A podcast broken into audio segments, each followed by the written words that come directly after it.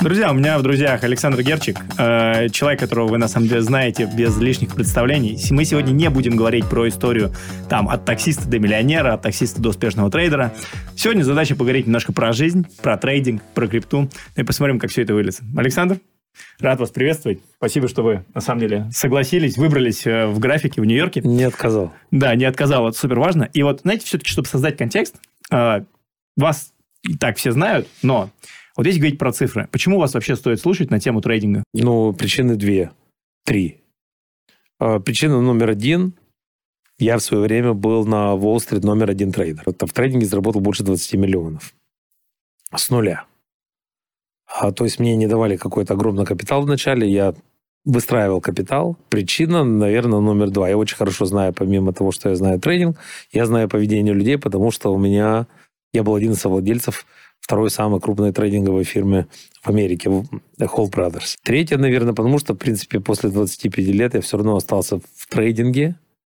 Четвертое, у меня все американские лицензии. То есть, в отличие от огромного количества хлама, которые там рассказывают какие-то истории, что где-то они работали, меня очень легко проверить. Можно зайти на интернет, страничка называется finra.org, можете вбить фамилию Герчик, как слышится, так и пишется, и проверить, с какого года я в индустрии, какие лицензии я получил, есть ли у меня какие-то нарекания или еще что-то. И, наверное, самое главное, это то, что в 2006 году я поехал в Тулу и в Туле открыл за свои деньги тульский офис по трейдингу.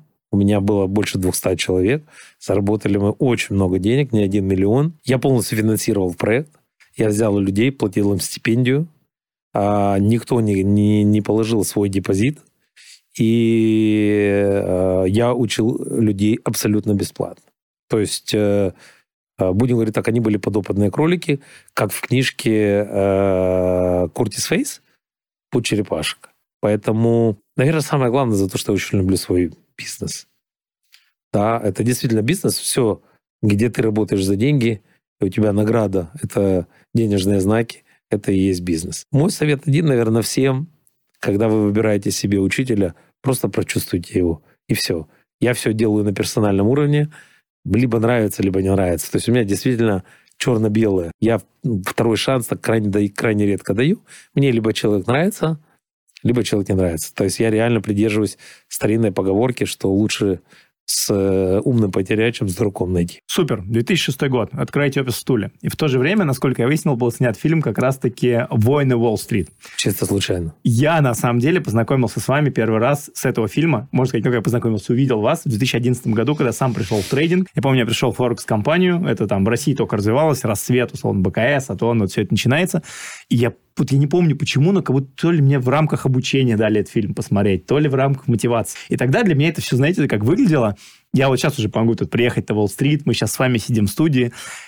Тогда это казалось каким-то еще другим заоблачным миром. А вот что изменилось в трейдинге ключевое за вот эти там 17 лет? Ничего. Абсолютно. Только технологии а, поменялись? А, технологии для меня тоже не поменялись. У меня та же платформа, люди иногда спрашивают, я использую там и сигнал, да, я его использую с 98 -го года, 25 лет. Вот у меня то же самое. У меня платная версия, там я плачу 220 долларов плюс э, а, биржевые издержки там под 700 долларов каждый месяц, потому что я просто привык к этой платформе. Даже платформа осталась абсолютно то же самое. Ничего не меняется, на рынке есть покупатель и продавец, больше ничего.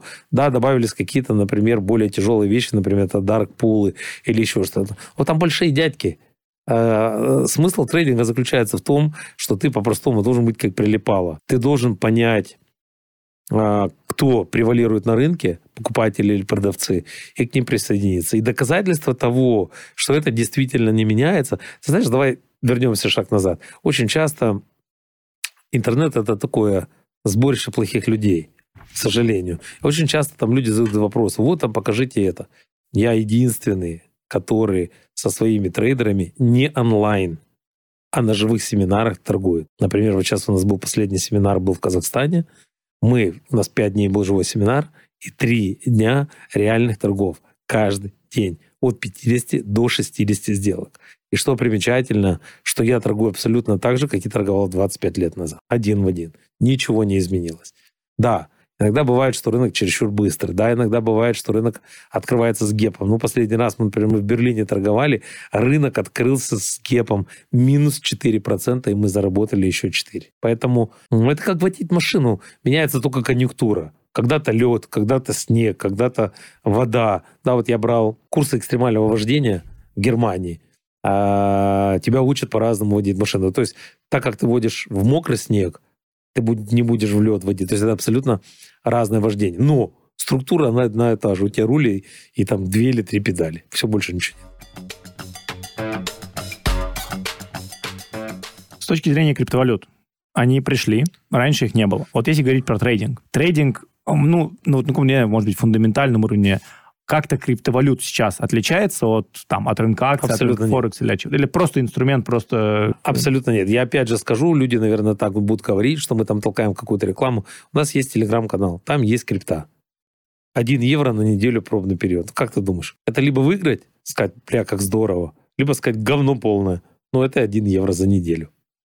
И у нас есть крипта. Я не могу сказать, что это большой любитель крипты. Там с криптой меня познакомили в 2011 году. Но когда студенты, там, которые у нас начали просить, приходить и говорят, вот есть такое там понятие, как крипта. Почему я всегда немножко отрицательно относилась, потому что я как американец, и я понимал, и сейчас в отношении тех американцев, которые были там в крипте, глубоко начинается такой красный террор да, кто делал ICO в 2017 году или еще что-то, их начинают там штрафовать дико или еще, ну, действительно создают большие проблемы, укрывательство от налогов и все остальное. Поэтому я не лез в крипту. И когда студенты начали спрашивать, я сел, просто посмотрел, там открыл Binance и стал давать э, рекомендации по Binance. Абсолютно то же самое. То есть наши студенты, когда люди говорят, вот я там хорошо торгую крипту. Но трейдер должен уметь торговать все, потому что бывает на рынке меняется конъюнктура рынка, когда рынок может стоять. Это может быть с любым рынком. И с Форексом может быть, и с криптой, и с акциями, и с фьючерсами. Бывает такой рынок стоит, и ты сделать ничего не можешь. Но если ты умеешь торговать все рынки, ты можешь спокойно переключиться там на рынок крипты или с крипты переключиться на Форекс. Так вот, когда мы учим студентов, и студенты приходят и говорят, я хочу торговать крипторынок. Я говорю, что ты сделаешь, если там биток станет в жесткий range, или все альты станут в жесткий range? Что ты будешь делать? Поэтому наша как раз задача заключается в том, чтобы люди умели торговать абсолютно все, то есть абсолютно все активы. Сейчас а, набирает стратегия, меня просто этот вопрос реально просили вас спросить, популярность вот эти мифические смарт-мани. Причем, насколько я понимаю, что вы являетесь немножко таким противником этой концепции. Нет, я не являюсь противником, я объясню конкретно, что то, э, э, та интерпретация, которая существует именно в интернет-пространстве, она некорректна. Есть ребята, буквально недавно там я общался, которые конкретно сказали, там, вот мы интерпретируем так. И я понял, что люди понимают, о чем они говорят. То есть кто-то где-то что-то когда-то где-то взял, пытается интерпретировать. Я вообще всегда скептически очень отношусь к людям, которые там, я торгую целых два года. Вот если мне задать вопрос, там, кого я посчитаю, наверное, трейдером, ну, это, наверное, 10 лет стабильных. То есть, не знаешь, каждый месяц там Э, без убытков, а просто стабильно человек из года в год закрывает, например, в плюс. Почему? Потому что конъюнктура рынка меняется, и если трейдер попадает в конъюнктуру рынка, в которой никогда не был, и его стратегия работает, значит, он что-то умеет. Я не противник смарт-мани, я противник того, что позиционируется на рынке огромным количеством людей, которые не понимают вообще, о чем идет речь люди, которые понимают, которые действительно могут объяснить, которые могут доказать, почему это работает. Например, меня когда задают вопрос про уровни, почему уровни работают, я вот открываю, и недавно мне парень один, мы общались, он мне сказал, ну, в принципе, мы такие же уровни используем, у нас концепция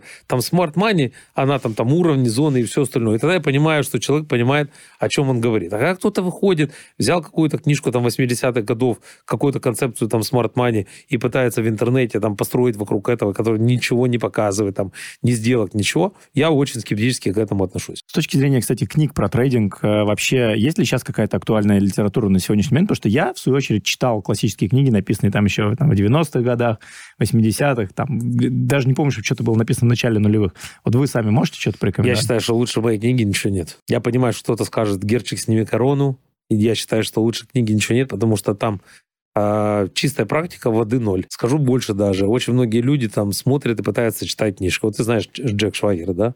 У меня с Джек Швагером было интервью.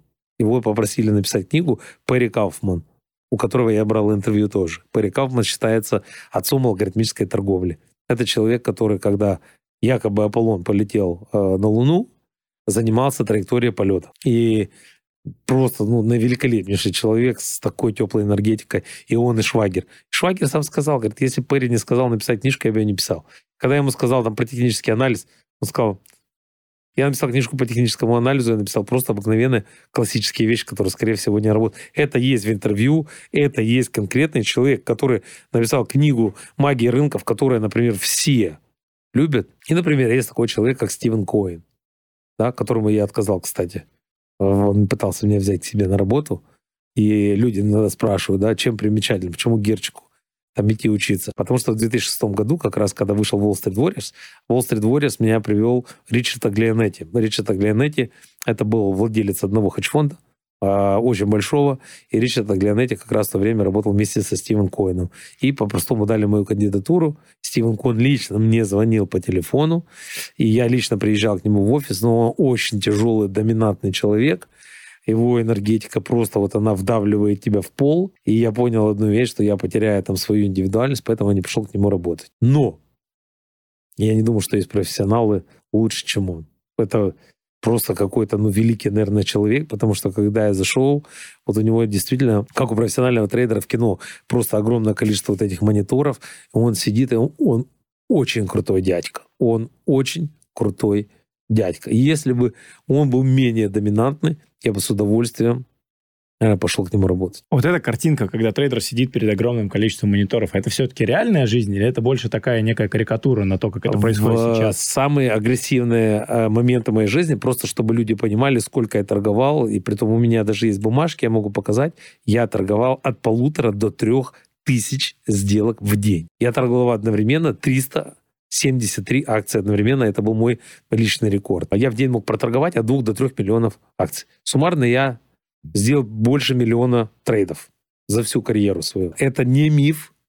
Когда вот я именно сугубо агрессивно торговал дейтрейдинг, у меня было 6 мониторов. Это абсолютно не миф.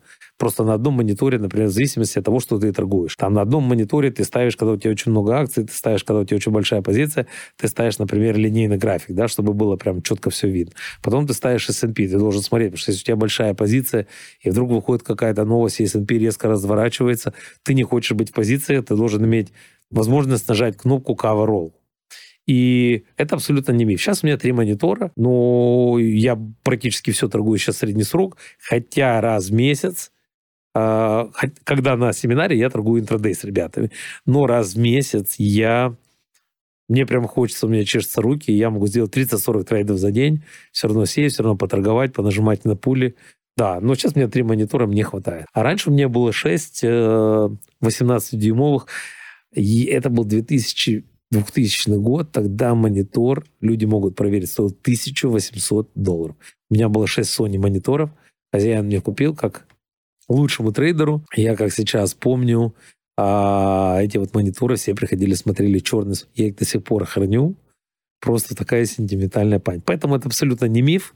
Я знаю трейдеров, у которых больше, например, есть такой трейдер, я у него брал интервью, это мой такой близкий товарищ, Стивен Колледжан, у него 43 монитора. Он следит за 43 инструментами одновременно. Торгует фьючерс. Мне это напоминает, как это, как покер играют на огромном количестве столов. А, американцы якобы летали на Луну.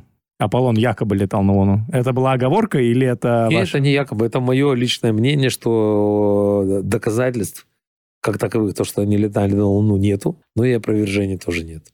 И ты знаешь, что самое интересное? Советский Союз а, а, никогда не опровергал, даже во время Холодной войны, это, по-моему, 68 год, они никогда даже не опровергали полет американцев. Хотя э, Советский Союз летал на Венеру.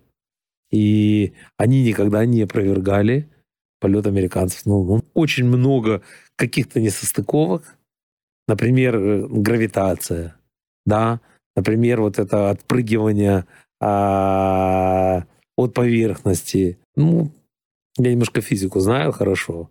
И у меня были, было много вопросов. Ну, Если не летали, слава богу. Вы думали вообще на тему того, сколько брокер заработал с вас за всю жизнь? Потому что более миллиона трейдов. Э, считали, это вообще цифра соизмерима с вашим профитом или нет? Меня а, никогда в жизни не интересовало, кто на мне сколько зарабатывает. Меня всегда интересовало, сколько зарабатываю я. А, помимо же того, что я платил комиссионные, в 2000 году я оплатил фирме миллион восемьсот тысяч в комиссии только за 2000 год. И плюс я платил еще долю от прибыли. У меня никогда а, не интересовало, кто на мне сколько зарабатывает. Это же то же самое прийти в ресторан. Вот ты знаешь, смотри, я очень люблю готовить рыбу. И очень вкусно готовлю рыбу. Так. В Майами есть очень хороший магазин. А, если кто-то в Майами будет, обязательно угу. поедете Я туда. в понедельник полечу как раз. Супер. Я не в доле, магазин называется Крудо. Крудо как э, сырая рыба, только не Си, а Окей. Окей, ну... Крудо. Крудо. Шикарный, очень прямо возле этого магазина находится очень хороший ресторан, называется Lettuce Tomatoes. Район такой, прямо там это Виндикси э, Хайвей, э, такой не, не очень. Но, значит, я очень люблю морской язык. Товарцов. А, Доварцов. Камбала, турбот, э, глось. Вот это такие плоские рыбы. В Одессе даже была шутка, почему рыба плоская. Знаешь? Нет. Потому что юки трахнул.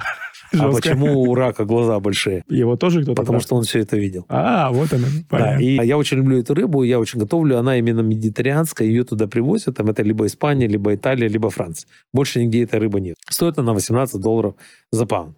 А в ресторане она стоит 95 долларов. Рыба одна.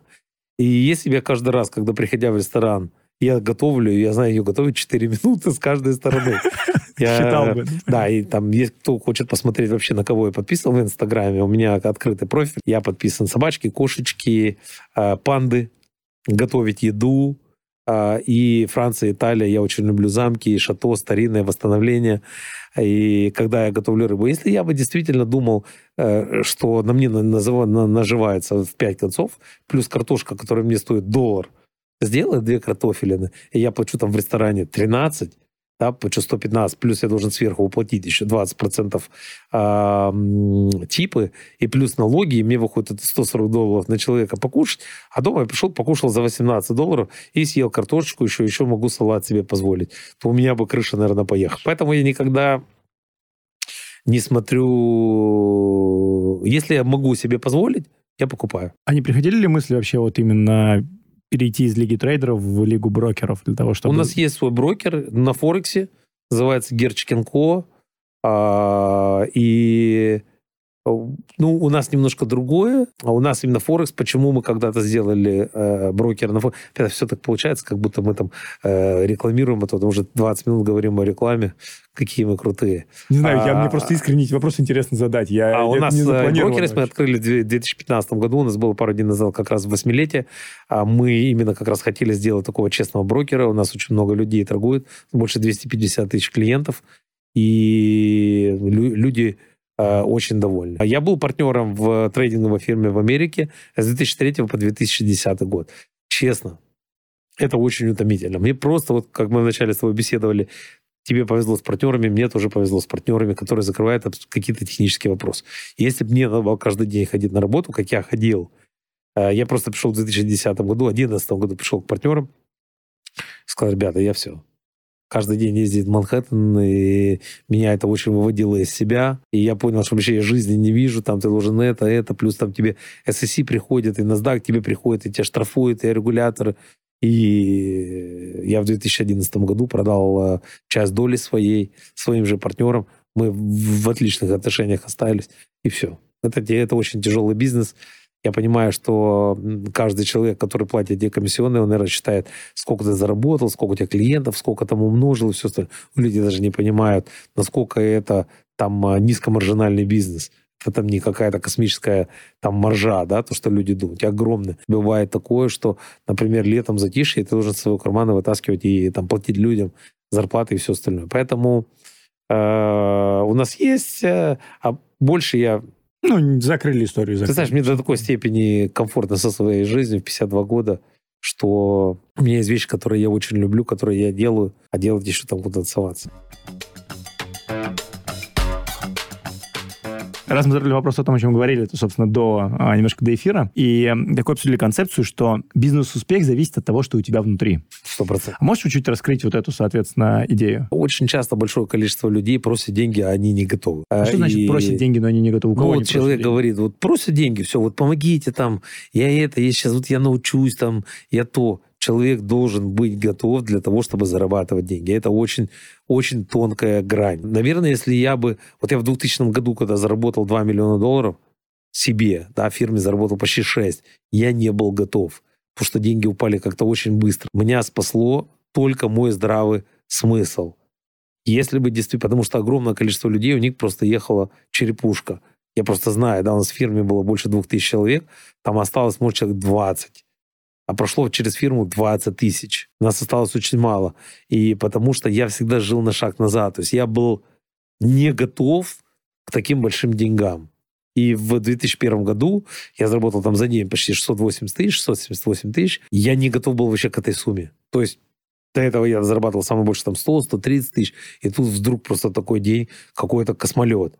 Я действительно испугался, потому что я понимал, что повезло. И очень многие люди, когда получают какую-то архиприбыль, они не готовы. То есть ты должен быть внутри готов. Это то же самое, как быть готовым к неудачам. Это то же самое быть готовым к рождению ребенка. Прости, а, а что значит быть готовым? Вот ты должен понимать, что все в жизни может случиться. И хорошее, и плохое. Что если с тобой что-то случается, плохое, ты к этому должен быть готов. Ну, то есть ты, условно говоря, на следующее утро встаешь и продолжаешь идти своим Да, путем. я понимал одну вещь, что может быть такое, что я попал просто в очень хороший маркет, мне просто очень повезло, и, скорее всего, больше такого не будет. И я действительно вот этот страх контролируемый, потому что, ну, страх – это иллюзия. Не более того, мы сами себе рисуем любую иллюзию, и хорошую иллюзию, и плохую. Вопрос один, как бы вовремя снять розовые очки. Но если тебе действительно хорошо живется в розовых очках, может, и не стоит их снимать. И э, вот эта иллюзия страха, она мне очень сильно помогла. Потому что я понимал, ну ладно, все. Я, если вдруг что-то даже не то, у меня все равно будет какая-то сумма денег, и вдруг я какой-то бизнес себе открою или что-то еще. И вот это меня постоянно спасало, потому что я в Одессе было такое выражение «потерять нюх». Это когда ты по-простому сам перед собой выебываешься. Да? Ты нарываешься. И вот в, одесское выражение «потерять нюх» я его никогда не терял. И мне, наверное, это очень спасло. И потом, когда я стал зарабатывать деньги, я уже был готов к большим деньгам. То есть я понимаю, но я по сегодняшний день уважаю деньги. У тебя, наверное, возникнет вопрос, какая разница между уважаю и люблю. Предельно просто. Я даже не задумывался. Люблю. Это когда ты, когда ты любишь, ты сделаешь все ради любви. Ты переступишь вообще все свои принципы, да, все свои идеалы, все свои напутствия, все свои правила. А я этого не сделаю ради денег, значит, я их уважаю. С точки зрения денег, раз мы эту тему затронули, ее, как правило, не принято, ну, там, по крайней мере, в, условно говоря, постсоветской, российской, Ну, ну, не важно, русской, русскоязычной культуре это вообще обсуждать. Я сейчас задумался, у меня сыну 4 года, и я думаю, а как мне начать ему прививать культуру вообще денег? Вот как объяснить? Что мне понимает, что вот папа открыл ноутбук, он работает. Давать, давать деньги, э, как мне отец. Э, у меня отец, да, извини, что перебил, у меня отец, уже, к сожалению, покойный, он мне привил уважение к деньгам, не любовь. Уважение. Да, например, у отца э, всегда были много денег в кармане. По советским временам 200, 300, 400 рублей могло быть в кармане. И когда я подходил и говорил отцу, пап, мне надо деньги. Отец никогда в жизни меня даже не спрашивал, сколько. Мне говорил, пойди, возьми, сколько тебе надо. То есть он меня привил э, во мне. Я очень благодарен, потому что я у сына своего привил то же самое. И я, когда шел в карман, у меня даже не было мысли взять лишний там, копейку или лишний рубль. Я брал только ровно столько, сколько мне надо. Я приходил к своему отцу и говорил, папа, я взял столько-то. Он говорит, я тебя не спрашивал, сколько ты взял. Ты взял столько, сколько тебе надо. И мой сын точно такой.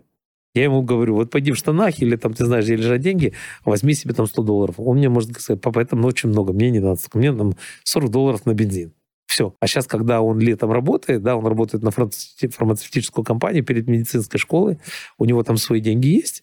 Я ему говорю, тебе надо деньги, там у него девушка и все остальное. Нет, папа, у меня есть. То есть он не приученный, как некоторые люди, у них есть вот эта жадность. Сейчас мне дадут, я себе положу в карман, а потом еще положу. То есть я знал, что если мне надо, мне отец даст, потому что я был честен к деньгам. Мой любимый фильм — это «О чем говорят мужчины». Помнишь, когда они говорят там Потанину, деньги пришли. Говорит, что опять? Он говорит, деньги — это как дети, их надо уважать. И он говорит, а если ты деньги уважать не будешь, то они, например, уйдут к другому, кто их больше уважает. И я честно, даже вот хотя это очень аллегоричное и ироничное высказывание, я абсолютно с этим согласен. Вот отец у меня абсолютно мне привил. Моя мама, она не могла сохранить копейку денег. Это вот если есть в этой жизни транжиры, то это моя мама была. Вот она меня научила любить тратить деньги. Вот отец научил жить на шаг назад, я всегда жил на, на шаг назад. Была очень интересная история. Сегодня там люди, многие историки это узнают из жизни.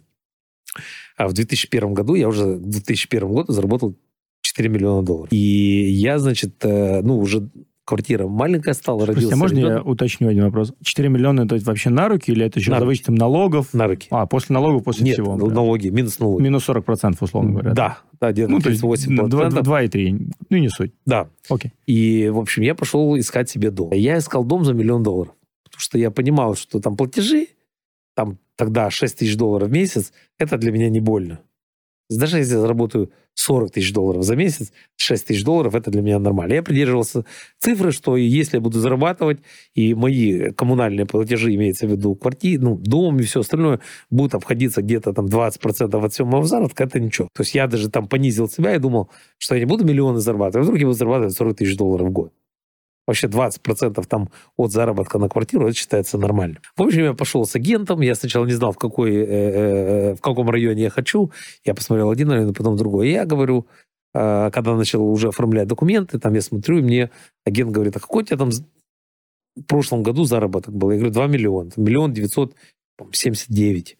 Я говорю, 2 миллиона. Он говорит, почему ты такой дешевый дом смотришь? Я говорю, какой должен дом смотреть? Он говорит, у тебя с такой зарплаты, а это не зарплата, ты с, с, с такими заработками можешь смотреть дом там, за 3-3,5 миллиона. Я ему задал один очень хороший вопрос. Я говорю, вот скажи мне, представь себе, что-то случилось, где я буду эти деньги брать, если у меня платежи там двадцатка в месяц. То есть мне надо заработать 100, минус там 40% налог, минус мне дом уйдет 40% от того, что я заработал. Где ты будешь в этот момент? Я понимаю, тебе хочется продать. Он сказал, да, ты прав. И даже когда был 2005 год, пришел, я в 2005 году заработал всего полмиллиона долларов, почему многие могут сказать, что я ханжа, говорю, всего полмиллиона долларов? Потому что минус там 40% налог, 300 тысяч, а это приблизительно там мои расходы. Дом, ребенок очень много забирал, машины и все остальное, там отпуск. Это приблизительно столько, сколько мне надо было для жизни. И я понял одну вещь, что я очень правильно поступил только благодаря своему отцу, который меня научил жить на шаг назад. И я сейчас тоже живу на шаг назад. Я могу летать спокойно, достаточно много денег зарабатываю, я могу летать в private авиации и все остальное. Но я задумаюсь, вдруг что-то пойдет не так. Вот это то, что мне в жизни повезло. В жизни мне повезло в двух вещах. Я знаю, точно, что я хочу, я знаю точно, что я не хочу. Я понимаю в жизни, что может быть хорошо, я понимаю, что в жизни может быть плохо. И если что-то будет не так, я готов. Я, наверное, к одному не готов, это болезнь. К этому ни один человек не может подготовиться. Или смерть. Ну, честно скажу, абсолютно а, спокоен, можно даже проверить мой пульс. Я смерти не боюсь. Я за 52 года, наверное, прожил такую, ну, счастливую жизнь и в работе, и дома, в семье, что если бы там э, за мной пришла смерть, я бы не боялся. Знаешь, смешной анекдот есть? Нет, отлично, давай. Ну, в общем, значит, э, пожилой, ну, старый еврей умирает, лежит на предсмертном одре, зовет свою жену, говорит, Сара, приди, пожалуйста, ко мне. Ну, она приходит, говорит, что, браш, знаешь, там в тумбочке немножко денег осталось, пойди купи себе украшения. Говорит, Какие украшения?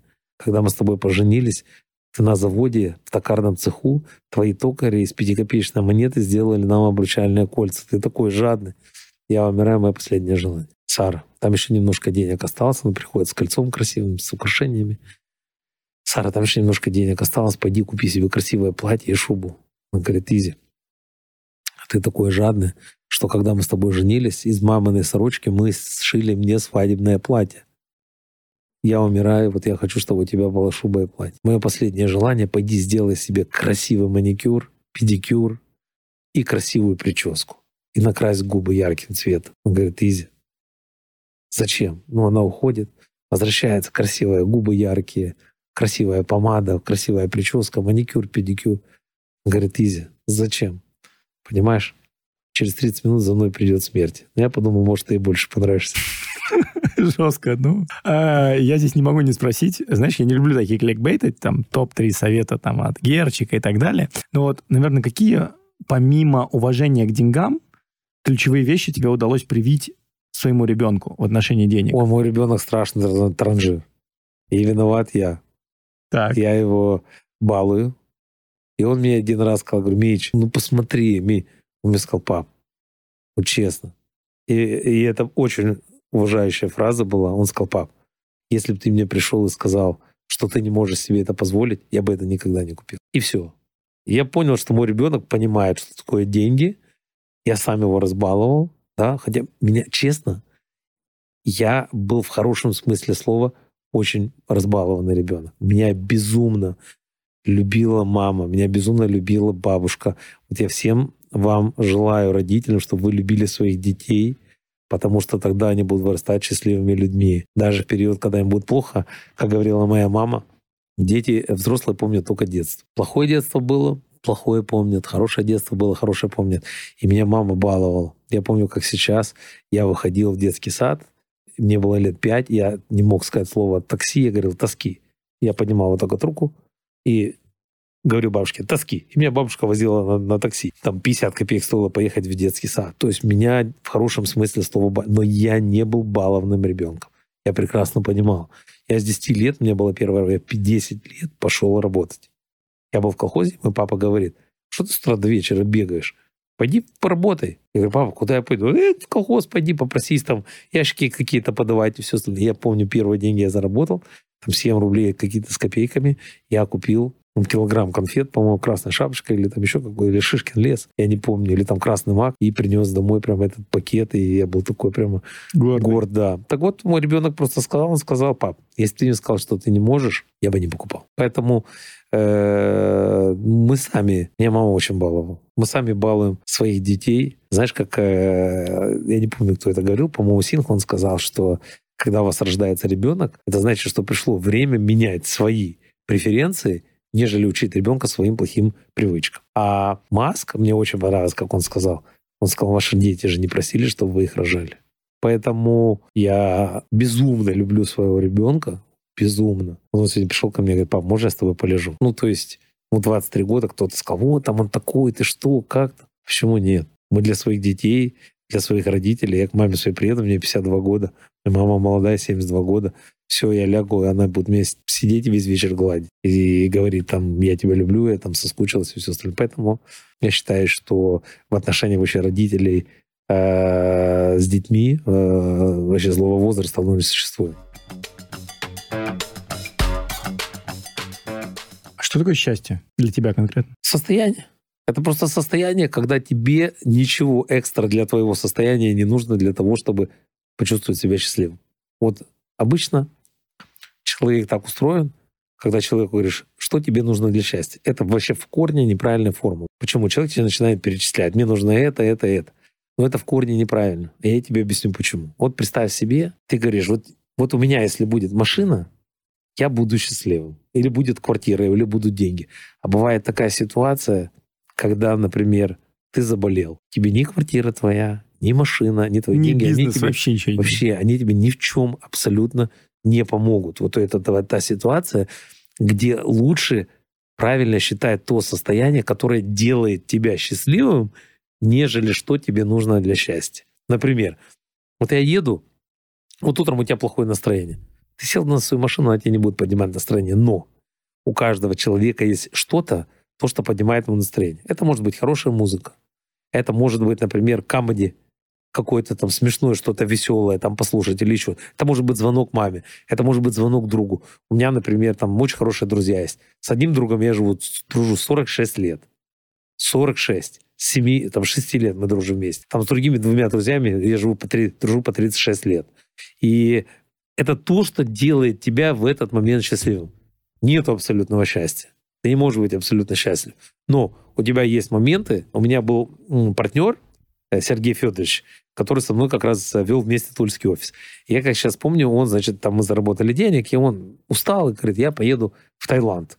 Переслай мне каждый год 7 тысяч долларов. 600 долларов каждый месяц. И он мне один раз написал смс я никогда не забуду. И он написал, сижу на берегу океана, пью пиво за доллар, курю сигареты за доллар, кушаю креветки за доллар. И это момент абсолютного счастья. Не факт, что через два часа он будет также счастливым. Просто вот эти моменты, жизнь — это миг, это момент. То есть оно не, не бывает такого. Человеку очень легко испортить настроение. Вот ты едешь сегодня, там, упало тебе что-то, колесо проколол. Все, ты забыл, вообще проклинаешь все на свете, все плохо, все. Мороженое там упало, кофе облился. Так люди, особенно женщины.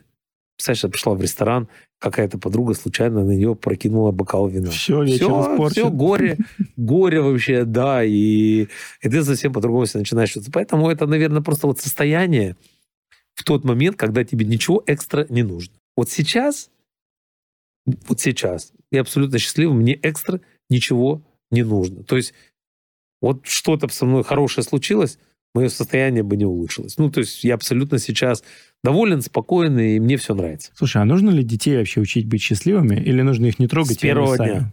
А как это вот, как это, как можно научить кого-то быть счастливым? Очень легко.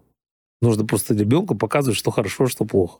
Он должен знать, что ему надо, а что ему не надо. Я в первую очередь ребенка своего учил, чтобы у него было свое «я». К сожалению, Советский Союз а, была в этом плане очень неправильная страна. То есть, ну, ты не можешь так сказать, э, ты должен постоянно был думать, что ты должен говорить, а вдруг кто-то что-то не так поймет. И опять же в этом фильме, о чем говорят мужчины, он говорит, а почему я должен идти к дяде Боре и делать дяде Боре хорошо, когда мне от этого плохо? Вот в Советском Союзе то же самое было. И в 37 лет мне очень повезло, я послал нахуй своего дядю. Это был самый счастливый день в моей жизни, когда я научился говорить «нет». И там у меня жизнь совсем другими красками засияла. Я понял одну вещь. Почему я должен сидеть и, например, какого-то мудилу слушать то, что он мне говорит? Вот мне не нравится. Я постоянно зовут на интервью. Я провожу интервью три раза из ста. Только потому, что там мне нравится этот человек, или он мне не нравится. Да?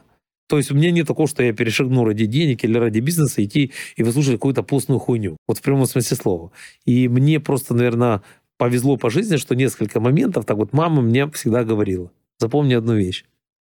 Делай так, чтобы тебе было хорошо, но от этого никому не было плохо. Я никогда не забуду, когда моему сыну было 10 лет, к нему пришли друзья. Я всегда учил, чтобы он был индивидуальным, чтобы у него было свое я. Что очень часто огромное количество родителей, они вот это убивают в ребенке свое я. Они вот навязывают ему какие-то вещи, которые вот он должен делать. Там надо позвонить бабушке, надо сделать это, надо сделать то, надо там приехать туда. Ну как же ты так? Что там подумают за тебя? Я помню, как сейчас моего ребенка было 10 лет. Кто-то, наверное, скажет, может, что это плохо. Я считаю, что это правильно. И моего сына очень любят его друзья. В общем, пришли к нему друзья, они гуляют, гуляют, гуляют. Э, было 9 или 10 часов вечера, он говорит, все, идите домой, я устал, я хочу спать. Было 10 лет, и он пошел спать. Респект. Да. Приходит мама и говорит, ну как ты с бабушкой, ну как ты мог вообще, ты что же, твои друзья? Он говорит, ну я же хочу спать. Почему я должен сидеть и вот терпеть? Я вот не высплюсь и все остальное. Я понял на самом деле, что э, определенные вещи, они удалились. И я своего ребенка никогда не нравоучал. Я ему объяснял. И мне многие говорили там дома, да, семья, что ты вот ему там мозг просверлил. Я говорю, один день он поймет. Вот он ко мне, когда ему лет 17 был, он пришел, говорит, папа, ты знаешь, вот все, что ты мне вдалбливал, я говорил одну вещь. Смотри, я тебе не буду говорить, а что тебе надо делать. Я тебе скажу, как бы поступил я. Тебе это может не понравиться. Ты должен все равно делать свой выбор. И когда он там поругался со своей девушкой, да, я увидел это, там он, он мне рассказал, мы, мы с ним лучшие друзья. Я знаю о нем все. Вот вплоть до того, ну, вообще все. И, и про секс все знаю, и про друзей все знаю. И когда там выпивал он, я все знаю. И раскрутил очень интересную историю, когда он выпил. И я ему всегда говорил одну вещь, когда вот с девушкой был, я сказал, послушай, вот что ты чувствуешь? Я чувствую, что она не права. Я говорю, тогда скажи ей об этом. Объясни, почему ты думаешь, что она не права. Ты знаешь, что я делаю, если я блокирую людей? Я записываю им аудиосообщение. Почему я их заблокировал? Интересная позиция. Я просто, mm-hmm. да, это... Ну, типа, понятно. Об, объяснил а причину. Почему? Я хочу от себя убрать, чтобы я не думал, почему я человека заблокировал. Может, я не прав. А я ему объяснил, когда мои мысли идут в телефоне, я человеку объясняю. Почему я его... Это было, бывает крайне редко, но бывает. В общем, один день э, все мы Митчеллы друзья, очень меня любят. Они даже, когда у меня был день рождения, они мне собрались, купили майку, написали «Папа Джи». Они называют «Папа Джи». Папа Джи, окей. Okay. Папа Герчик. А, да, я всегда, они у меня дома были, там, у меня большой дом, они всегда игрались. Я их всех очень любил, я относился к каждому ребенку своего друга, сына, друзьям, как своему. Что я сказал, вдруг, если мой сын когда-нибудь, не дай бог, попадет в беду, к нему будут относиться абсолютно так же, как я относился к другим детям. И э, звонит мне его друг Элик и говорит, папа Джи, приезжай, забери Митчелла, он наквасился. Ну, дома ты не понимаешь уже все. Просто, знаешь, убийца. Ему было 17, 16 лет, да. А я еду, я сказал так дома, вы все успокойтесь. Ну, я тоже напился, когда мне было 17 лет. Это нормально, ребенок должен, ну, этот мир испытывать. Надо пройти это. Да, он должен пройти это, чтобы он знал, что это такое. В общем, короче, он садится в машину, и ему повезло то, что он был очень открытым и добрым. То есть у него обычно бывает часто так, такие ситуации, когда люди, когда выпивают, они агрессивные. И ты понимаешь, что его хочешь убить его, взять об стенку и убить. Знаешь, как говорят, то, что у трезвого в уме, у пьяного на языке. Он садится в машину, а я уже смеяться начинаю такое лицо, он говорит, ты что думаешь, я специально? Я тебе сердце разорвал, да? Он так красиво это говорил. Я сижу, знаешь, я понимаю, что я воспитал хорошего ребенка. Да, я домой звоню, говорю, не трогайте его, он такой добрый, пипец. Пап, я ничего не кушал на голодный желудок, бух, и меня унесло. То есть я понимаю, даже учитывая то, что он пьяный, то, что он понимает, что это? Все, да, я, я умер для тебя, да, потому что у меня есть такое выражение, все, человек для меня умер. То есть я ничего общего с этим человеком не иметь не хочу. И я говорю, ну я же тебе, ну, да, все. И на следующее утро. Он пришел домой, его никто не трогал. Он лег. Он на следующее утро приходит, проверить ситуацию. Папочка, как дела? Я говорю, трубы горят. Он говорит, да и попей водички, там, сока попей и все остальное. То есть не надо сразу там бежать, убивать и все остальное, как некоторые там родители, знаешь.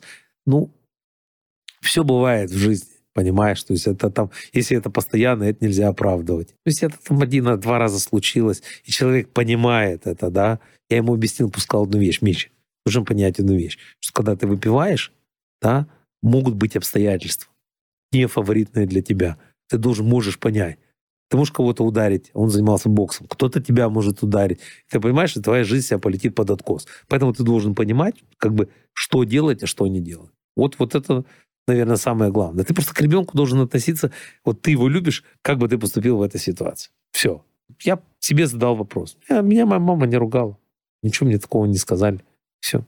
Папа Джи, а еще тебя называют шеф. А откуда вот это шеф пришло? Это серия с такси? Стулы. Или стулы? Это из стулы пришло, да, меня э, шеф называли. Почему-то так вот они меня называли шеф. Ну, чтобы долго там не называть Александр Михайлович, Михайлович. Понятно. Там они просто начали называть меня шеф.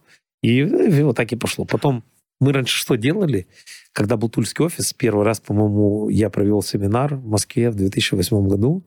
И я взял всех людей, чтобы они увидели вот эту структуру в Тулу взяли автобус, привезли всех, и они, я всех рассадил, у нас большой офис был, там 100-200 человек, я всех посадил, чтобы они не только через мою призму посмотрели, а через призму этих ребят молодых. У меня там были от 17 до 22, до 23, чтобы они через призму. И вот так поехал, один начал сказать, второй шеф, шеф. И даже новые люди, кто слышит, просто называют шеф. Я считаю, что это очень хорошо, причина предельно проста. В этой жизни должен быть один человек, которого ты боишься. У меня был мой папа. Я первый раз закурил перед ним сигарету, мне было 23 года. Реально. Я уже армию отслужил. И все. То есть я очень боялся своего отца. Наверное, грань между бояться и уважать. Насколько мама всепозволяющая была, настолько отец был строгий. Но э, очень много мне дал. Очень много. Он мне сказал, что запомни одну вещь. В жизни все хорошо вовремя. В 20 лет, в 30 лет, в 40, 50, потому что он говорит, наступят годы, когда у тебя будет материальная возможность, у тебя не будет физической. И все. Когда ты молодой, когда тебе 20 лет, ты взял банку пива, купил рыбу, и, и сел с друзьями и забухал. Да, образно. Я никогда не пил вообще пиво.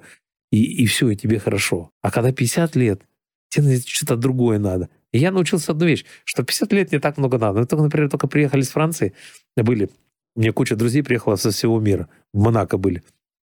Мы прям пошли, я говорю, вы паштет любите печеночный? Они говорят, да. Я говорю, сейчас пойдем в магазин, купим печеночный паштет, купим багет и купим помидоры. И прямо на улице сядем и сделаем бутерброды. А народ не понимает, а что, можно так? Ну, конечно, можно. Евро 80 паштет, 85 центов багет и там на евро помидоры. Вот мы сели, все порезали. И кайфанули. Покушали и кайфанули. Ты понимаешь одну вещь, да, что ты вообще совсем в другой возрастной категории. Потому что ты можешь себе позволить отдыхать на маленькие деньги или отдыхать на большие деньги. И все. Но ты можешь позволить себе отдыхать. У меня товарищ сейчас приехал э, из Одессы, и это тоже в Нью-Йорке живет прям недалеко от меня. И мы часто идем с ним, мы вспоминаем молодые годы. Многие говорят, вот, не надо никогда возвращаться назад. Особенно я очень не люблю Тони Робинса. Ужасно не люблю его. У нас даже конфликт был прямо на сцене. Там я, наверное, один-единственный, кто с ним поконфликтовал. Да, и он мне говорит, о, ты там на своем прошлом. Я говорю, у меня было хорошее прошлое. Было хорошее детство. У меня была хорошая семья, у меня были хорошие друзья. Я имел отличное, отличную молодость, занимался спортом. Я ездил там в разные города на соревнования. Я говорю, у меня шикарная жизнь была. Почему я не должен думать? Вот тебя твое прошлое утянет. Я говорю, куда? В мои прекрасные воспоминания. У человека в жизни есть будущее, настоящее и прошлое. Знаешь, как говорят, без истории будущего никогда не будет. И все. Если у тебя плохое прошлое было, то ты должен понять, как его исправить или искоренить. То есть у тебя хорошее прошлое было. Я с огромной радостью созваниваюсь там со своими друзьями э, и очень их люблю, и мы можем вспоминать там, как мы там, например, в Одесской области, когда были в колхозе, там гусей воровали в колхозе. Когда ты еще это вспомнишь? 50 лет я бы не пошел на это. Про умение говорить «нет». Э, плюс-минус 15-16 лет назад, и дядя первый раз сказал 37 нет. лет было, да. И это очень интересная штука, потому что чем, ну, ты успе, образно говоря, успешнее становишься по жизни, я вот пришел к концепции, когда, словно ты с голой жопой, тебе нужно очень чаще говорить «да», что-то пытаться, ну, это была моя концепция, зацепляться, искать новые возможности. Подожди, тебя перебью, отвечу сразу на вопрос. Для того, чтобы в будущем делать то, что ты хочешь делать, вначале тебе придется делать то, что то, ты что не хочешь. хочешь. Это нормально. Ну вот про вот это вот умение говорить нет, оно когда к тебе пришло? И что оно тебе дало? Ты понимаешь, я тоже как ребенок Советского Союза, да, вот мой отец, у него там были определенные каноны. И я понимал прекрасно, вот это там нельзя, то нельзя, так не сказать. Я как не просто разозлился на своего дядю. Мой дядя очень тяжелый человек, очень тяжелый и не самый хороший человек в этой жизни. Я просто разозлился, сказал, да пошел ты нахуй. И мне стало так легко. Я понял просто, что я взял себе и вырезал болячку, которая просто мне... А потом, второе, я научился, научился прощать. Вот это было 13 лет назад. У меня был один прецедент, очень нехороший. Я научился прощать людей. Потому что, как сказал Нельсон Мандела, когда ты злишься, таишь обиду или пытаешься отомстить, это то же самое, что принимать яд в надежде, то, что он убьет другого человека. И я изводил себя. Вот в прямом смысле слова я себя изводил. Когда я простил, я сказал, ты знаешь, я тебя прощаю. Вот это, наверное, второй самый светлый день. Я бы хотел, чтобы мы в наше интервью ставили потом одно коротенькое видео. На интернете, на YouTube. Давай. Есть очень хорошее видео. Ты посмотришь потом. Оно называется «Право на нахуй». Окей. На мой взгляд, это, наверное, лучшее видео, которое я видел в своей жизни, где молодой человек в течение там, 3 минут 20 секунд просто объясняет, что право на нахуй – это великое право послать мудака нахуй, которого ты не хочешь слушать. И очень мало кто этим правом на нахуй обладает. Одно из главных прав человеческих – это право на нахуй. Возможность сказать с чувством, от души, да пошел ты нахуй, собственно и делает нас людьми. То есть автономными субъектами бытия. Реализуя право на нахуй, мы отделяем себя от Вселенной – объективируем собственный микрокосм и проводим демокрационную линию. Вот мы стоим, вон они идут, нахуй. Право на нахуй – это гарант внутренней свободы и мерило самоценности. Первое, что отбирает у человека тоталитаризм любого рода, это неимение возможности послать кого-то нахуй, когда очень хочется.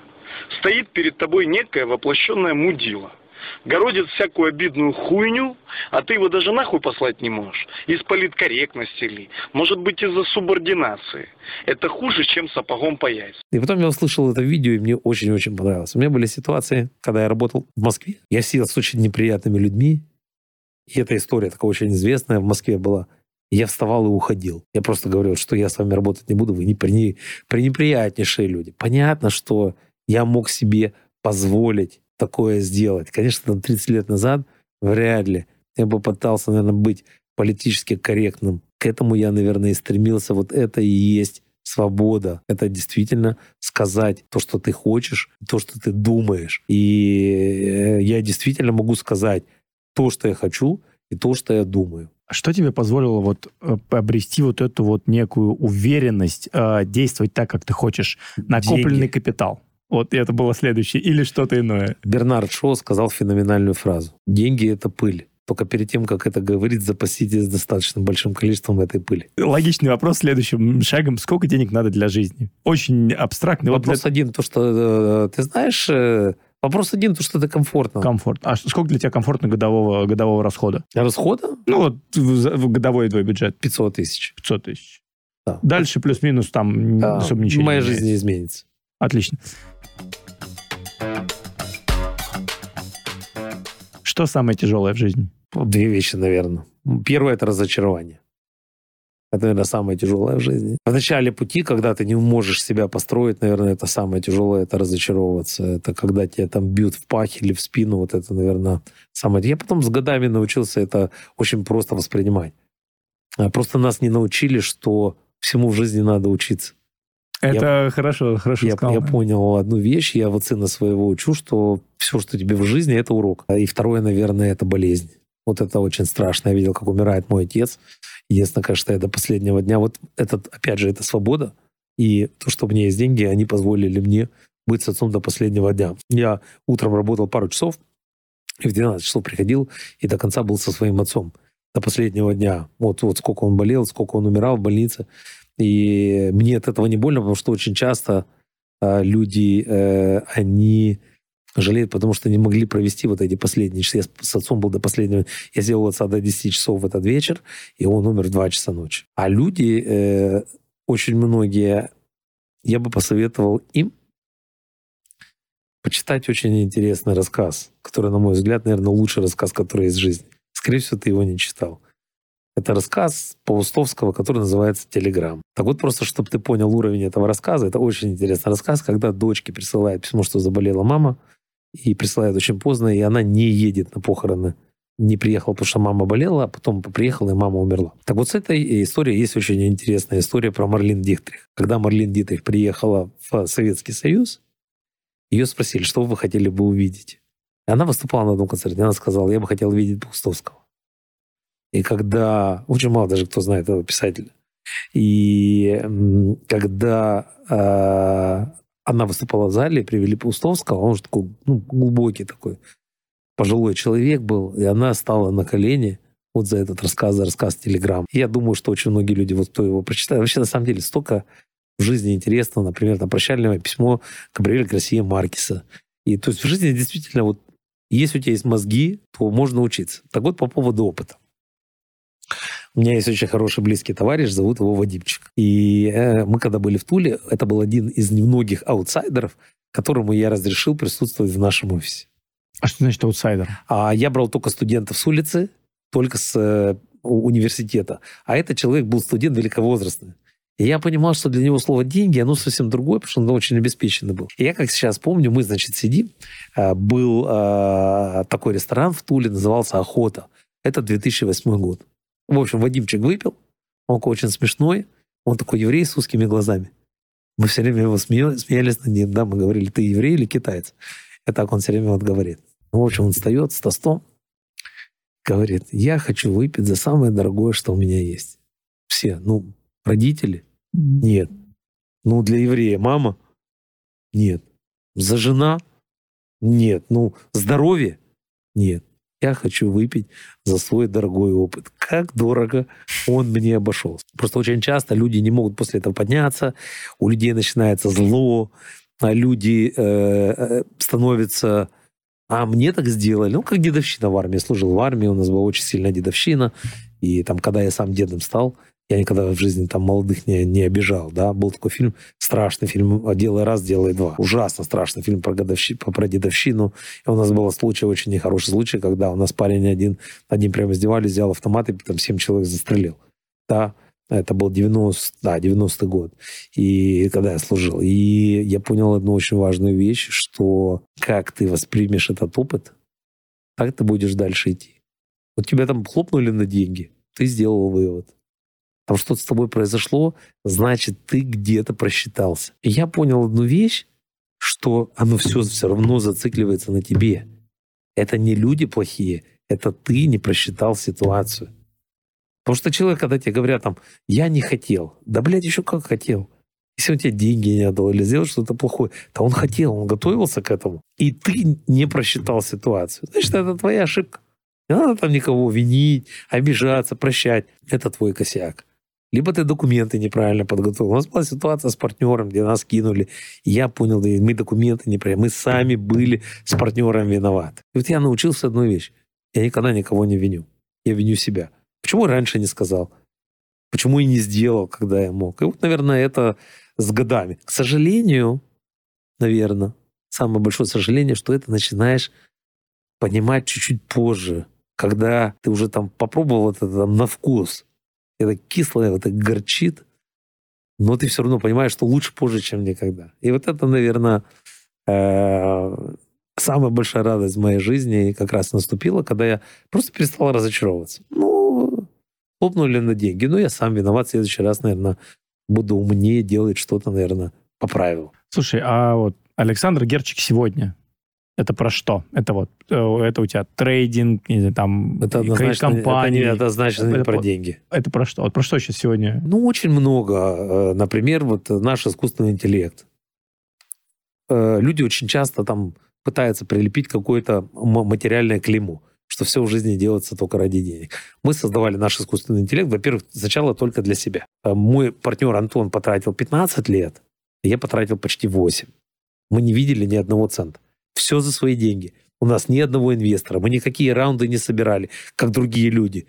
Мы, не, мы все сделали за свои деньги. А, однозначно. Второе, например, там, вот у нас Ростерс, да, рестораны. Вот, вот ты не поверишь. Я, например, утром встаю в 8 утра, я встаю рано, там в 6 утра, мы с Иваном, с моим партнером по Ростерс, да, хочу первое сказать, у меня очень хорошие партнеры. Мне очень повезло с партнерами. Очень повезло. Начну с самого молодого. У меня партнер Рома в Майами, самый молодой, 27 лет. Следующий партнер у меня Иван, 33 года, с Герчикинко.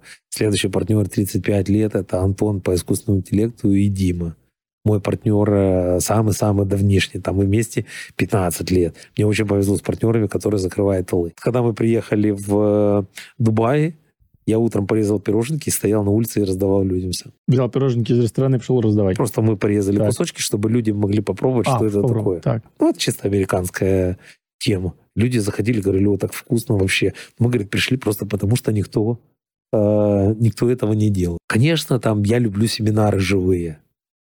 Это я что, это про энергию? Живой семинар, э, да, это энергетика. Однозначно, сто процентов. Много чего люблю. Это, наверное, вот это такой свод. Э, я коллекционирую очень много всего. Карманные часы, клоунов, все, что связано с маленьким принцем, носки а, разноцветные. То есть у меня очень много хобби, да, то есть у меня такие хобби, которые как бы не супер дорогие. Я, например, наверное, один из самых больших коллекционеров, все, что связано с «Маленьким принцем» в Америке. У меня книг сотни, просто сотни, куклы. И хочу спасибо как раз сказать всем студентам, которые все мне это дарят. То есть они знают все мои хобби, постоянно на каждом семинаре мне привозят либо куклы какие-то, либо там «Маленького принца», либо книжки, либо еще что-то. Для того, чтобы там что-то собирать, я собираю красивые фотографии. Я собираю, там могу тебе в телефоне показать, места, где я хочу побывать. То есть я себе выписываю, а потом, например, у меня э, отпуск это не лежать на пляже. Я езжу в разные красивые городочки там и все остальное. То есть э, коллекционером можно быть не обязательно там быть супер каким-то богатым для того, чтобы что-то коллекционировать. Ну, про что Герчик? Ну, наверное, про все. Окей. Смотри, хочу углубиться немножко в сторону, на самом деле, давай искусственный интеллект чуть попозже, сейчас его обсудим. А вот с точки зрения семинара вообще и обучения, вот эта концепция, а, то есть это как? Это просто как бизнес-единица твоей, условно, там, империи Герчик, э, там, вы под брендом Герчик, условно говоря, или это какой-то запрос на отдавать, вот, Э, потому что вы делаете довольно большое количество контента, в том числе на YouTube, по трейдингу. Бесплатно. Бесплатно, да. Ты ведешь крутые прямые эфиры. Ну, то есть я Инстаграм тоже самое. Очень много бесплатно. Ну вот зачем? А, живые семинары я безумно люблю. Это и энергетика. Во-первых, мы все вместе собираемся. То есть, чтобы ты понимал, там программа семинара 6 часов в день. Я могу 8 быть, 9. В Казахстане по 9 часов в день занимались. То есть это... Если мы просто скажем, это не про деньги, ну, народ не поверит. Ну, конечно. Зарабатываем ли мы с этого? Конечно, конечно зарабатываем. Да. Продаю и что я продаю? Я продаю опыт. На мой взгляд, это опыт. Но, чтобы ты понял, я после семинара два месяца прихожу в себя. У нас всего четыре семинара в год. Притом два семинара, э, три семинара выездных. Э, и один семинар — это пять дней реальных торгов. Никто этого не делает. Каждый день в Турции реальные торги. Это для души, однозначно. Ну, а все остальное, там то, что онлайн. Мы за пять лет переделывали программу 15 раз. Дописывали. То есть, например, человек пишет нам письмо, чтобы ты видел, я на Инстаграме отвечаю сам, на Телеграме отвечаю сам. У меня нету никаких секретарш, которые мне там пишут или там передают какие-то сообщения. Человек пишет, Александр Михайлович, было бы здорово, если вы сделали так. Я звоню, например, своему партнеру, а и говорю, вот хорошее предложение. Сейчас добавим. Или, например, там вот крипта появилась, добавили крипту. Или там, например, что-то появилось другое. Рыночная конъюнктура поменялась, надо записать видео. Мы записываем видео. И как раз все это вот как раз именно сделано, это для клиентов. Я не, не люблю слово клиенты. Как мой товарищ, когда я ему говорю клиент, он говорит, не клиент, а пациент. Я говорю, студент. Слушай, а с чем ты связываешь такую популярность трейдинга? Вот, например, в том числе на том же YouTube. Все хотят свободными быть. То есть это запрос на Конечно. свободу? 100, 200, миллион процентов. У меня, чтобы ты понял, э, Паша Носков парень есть, который ко мне пришел. Паша с 700 э, долларов сделал 40 тысяч. Где еще, в какой индустрии, не вкладывая какие-то большие деньги, а вкладывая свои собственные мозги, можно заработать столько денег. Слушай, а сколько времени, наверное, нужно вот посвятить и, наверное, в годах, может быть, трейдингу, чтобы Первое. это стало основной профессией? Первое, нахрапом не получится. Второе, я думаю, что первое, что нужно сделать, это получить хорошую базу. А дальше я разделяю базу на две вещи. Есть люди, у которых есть деньги, есть люди, у которых денег нет. У кого денег нету, это книжка, это эфиры. Я записываю почти там ну, раз в три дня видео на Инстаграме, почему я выбрал этот инструмент или этот инструмент, и объясняю, почему. Там, если я в Телеграм-канале у себя что-то выкладывал, я дублирую. А это если денег нет. Если деньги есть, там идти учиться на курс. И популярность трейдинга как раз именно заключается в том, она, я думаю, всегда была такая, потому что ну, никто не хочет быть рабом. Я считаю, что когда ты работаешь на работе, они просто тупо покупают твою жизнь за деньги. И все. Если ты классный специалист, за дорого, а если не очень хороший, за меньше. Но день, когда ты умрешь, все, напишут про тебя некролог и скажут, он был классным специалистом, и найдут другого. Все. Пауза, ты задумался? Я задумался, просто ты мне, да, у меня был э, интересный вопрос. Ну, ты правильно э, провернул про э, как бы про трейдинг, получается. Ну вот смотри, ты мне в самом начале сказал, представь себе, что я у тебя беру интервью. Да. Ты в самом начале мне сказал, да, что ты сейчас, ты, у тебя всегда была мечта, а будем говорить, да, это там даже не цель, а это реально мечта. Или закрыть гештальт называется. Вместо выражения закрыть гештальт. Ну, да, пусть. Да, я понимаю, да. да. Вот э, ты закрывал свой гештальт, ты сказал, я хочу объехать мир. Да. Вот сейчас, это сейчас то время, когда это надо сделать. Да. Потому что потом будет что-то другое. Потом будет что-то другое. Потом, да? может быть, это не получится. Да. Вот твоя работа, твой бизнес позволяет тебе это сделать. Вот это и есть свобода. Если ты работаешь в своем бизнесе, ты менеджер. Ну, ты, ты, ты, ты не босс. Ты не босс, да, ты не босс. Все. Если ты можешь себе позволить, у тебя хорошие партнеры, и вы друг друга взаимозаменяете, да, как у нас то ты свободный человек. Слушай, а вот по статистике все-таки, с точки зрения трейдеров, у тебя большая база от Какой процент людей все-таки в итоге становятся, Пять. остаются в этой, в этой профессии? Пять. А И на- проблема тут только одна. Человек не дисциплинирован. Если человек дисциплинирован... У меня в Туле было, я показывал цифры. Я не боюсь, видишь, делать это интервью. Ты же понимаешь, что если бы я соврал, пришли Это бы мы люди ж- с Тулы бы мы и сказали... Не-не, даже не в Америке. Пришли бы люди с Тулы и сказали, да он пиздун. У нас было 80% положительных трейдеров, когда я все контролировал. 80. Они контролировали риск-менеджеры, все. Как только человека начинаешь отпускать, все начинается это с горы. Поехал без тормозов. Знаешь, как вот, ты же говорил, что ты... Ну, я на горных да. лыжах. 100 120 километров мы Ну, гоняли. это отлично. безумие. Представляешь, ты профессионал и человек, который не профессионал. Поэтому люди, которые теряют, вот они мне пишут, они говорят, Александр Михайлович, прошли вашу программу. На программе зарабатывали, потом перестали. Прошли программу, все идеально. К вам никаких претензий. Претензии только к себе. Я не боюсь этого говорить. Мне вот не стыдно это сказать. Потому что мне задают когда вопрос, да, есть люди, которые там говорят, мы гарантируем, что вы там будете с нами зарабатывать, и все это полная хуйня. Человек, когда остается самим, сам по себе, самим с собой, он начинает вытворять определенные глупости. Ерунду. Да, как сказал Брюс Ли, кто победит себя, станет непобедим. Если выделить какие-то качества, вот какими, не знаю, качествами необходимо обладать, чтобы попасть, попасть в топ-5%, Стержень. которые зарабатывают? Что такое стержень? Стержень — это дисциплина. А как Давай раз- красивыми словами скажу, что это Понятно. дисциплина. Ну да, как, Знаешь, я как хотел сказать, как Красивее всего Ну. сказал, наверное, на мой взгляд, Майк Тайсон. Он сказал, знаете, что такое дисциплина? Это делает то, что ты ненавидишь, так, как будто ты это любишь больше всего. Сильно. Очень. Я недавно даже на это видео послал на интернет. Я всегда как бы восхищался им как атлетом, не всегда восхищался как человеком. То есть очень тяжело, чтобы были, например, люди великолепные атлеты, да, вот как, например, Рафаэль Нада, э, не, не этот а, Рафа, да, А, и человек шикарный, и игрок роскошный. И вот это ос- основная, конечно, история, которая крайне редко бывает. То есть ты либо, либо так, либо так. Очень редко бывает, чтобы ты был и тем, и тем. Ну вот смотри, а, я приверженец концепции, что дисциплина реально решает, и что даже с, дисциплиной и консистенси, да, они как бы могут победить любой талант. Да, сто процентов. А Извини. нормально, нормально. И мы с тобой... как- Ференс Лист Ну, а, один раз пришел домой.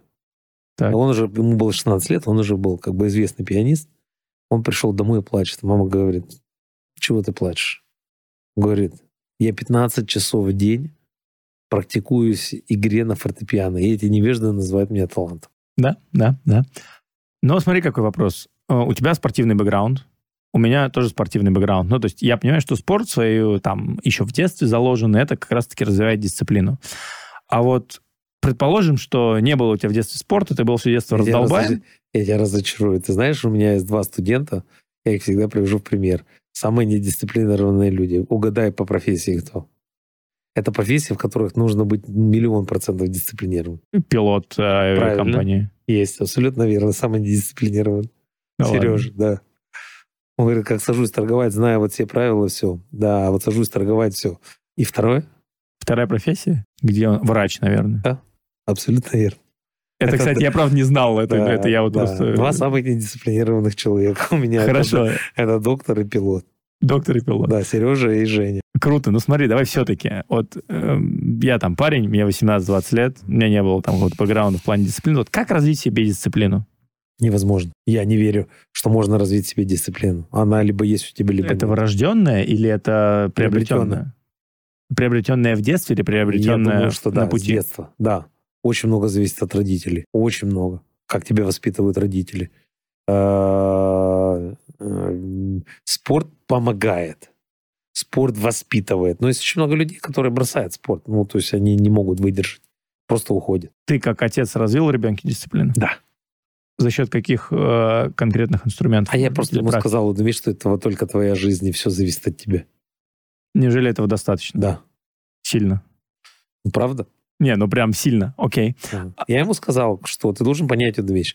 Ты учишься не для меня. Ты учишься, потому что ты хочешь что-то сделать со своей жизнью. Все. Тебе, если надо учиться, значит, тебе надо сесть и учиться. И когда вот он сдавал сейчас э, экзамен э, для того, чтобы поступать в медицинский институт, он со мной полетел в Майами, сказал, папа, я не хочу никаких соблазнов. Чтобы ты понял, мой сын как бы И, и, и дискотеки очень любит, и диджеи, там они, я сейчас в самом начале рассказал, снимают, студию, да. снимают студию, музыку вместе там балуются, и рэп, и все остальное.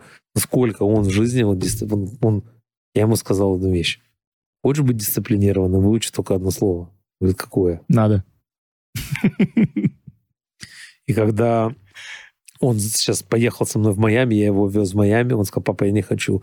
И девочка там к нему прилетала, и там перезванивались. Он сказал, я понимаю, что если я буду дома, у меня будет куча соблазнов. Да, Мичи, идем погуляем там. а».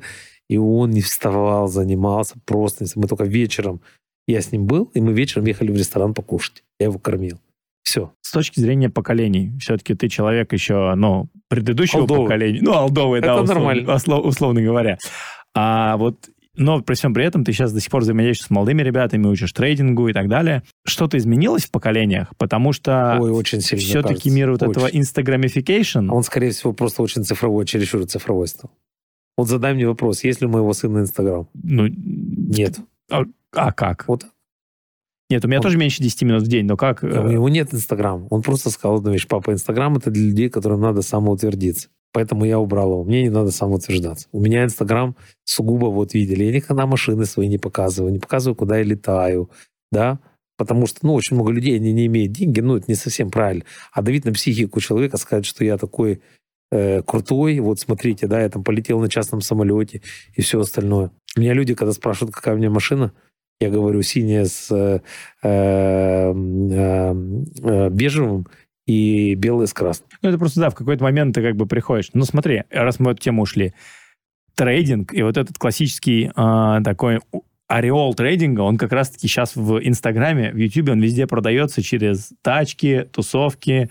Вот это все откроет тебе вот этот Ну, я же не открываю. Нет, ты вообще так не делаешь. Окей, дисциплина, трейдинг, искусственный интеллект. Надо. И надо.